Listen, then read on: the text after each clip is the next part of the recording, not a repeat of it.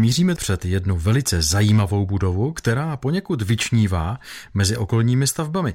Řeč je o domě s číslem popisným 29 v Sedláčkově ulici v Plzni.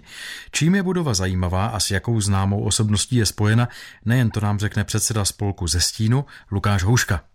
Už na první pohled je jasný, že tohle ten dům je v této ulici výjimečný. Všude kolem nás jsou činžáky z 19. a 20. století, poměrně průměrná produkce a najednou tady barokní dům. A není leda, jaký je to dům, který se nechal postavit jako svůj domov významný plzeňský barokní architekt Jakub Auguston v roce 1734. Smutné je teda, že už o rok později umírá, takže si tento dům dlouho neužil. Co bližšího víme o tomto architektovi a jeho tvorbě? Narodil se v roce 1668 v Itálii, studoval v Římě a v roce 1694 1994 získává měšťanský titul a stává se měšťanem Plzně a žije tady vlastně po celou dobu. Si založil velkou stavební dílnu a produkoval poměrně hodně staveb na barokní poměry. To znamená, že postavil relativně velké množství kvalitních staveb, ale dochovalo se nám taky spoustu reklamací, protože jak toho stavil hodně, tak samozřejmě nemohl být všude. Proto některé jeho stavby nebyly úplně kvalitní a máme právě spoustu reklamací na jeho dostavby. Přestavil nebo upravil, po případě postavil celou řadu významných staveb od zbořeného dominikánského kláštera přes úpravu fasády kláštera Františka františkánů ve Františkánské ulici. Jeho nejvýznamnějším dílem je samozřejmě arcibiskupství na náměstí přímo naproti kostelu. Když se tedy řekne barokní stavitel nebo obecně barokní sloh, co si pod tím můžeme představit? Ve škole nás učili, že baroko je ta doba temná, samý tlustý andělíčkové, je to hrozná nuda, ale ve skutečnosti baroko je úžasné v tom, že ono kombinuje sochařství a architekturu, že ta architektura se přechází takových velkých tvarů a celé je založené na tom, že porušuje pravidla. Zatímco renesance přesně dodržovala standardní pravidla, jak to má hezky vypadat pro lidské oko, tak baroko staví na tom, že je porušuje. A když se podíváme na ten dům v té sedláčkové ulici, tak ten jeho štít přesně ukazuje to, jak se dá porušit to zásadní pravidlo. Kdyby jsme nahoře na štítě čekali římsu, která ho bude krýt,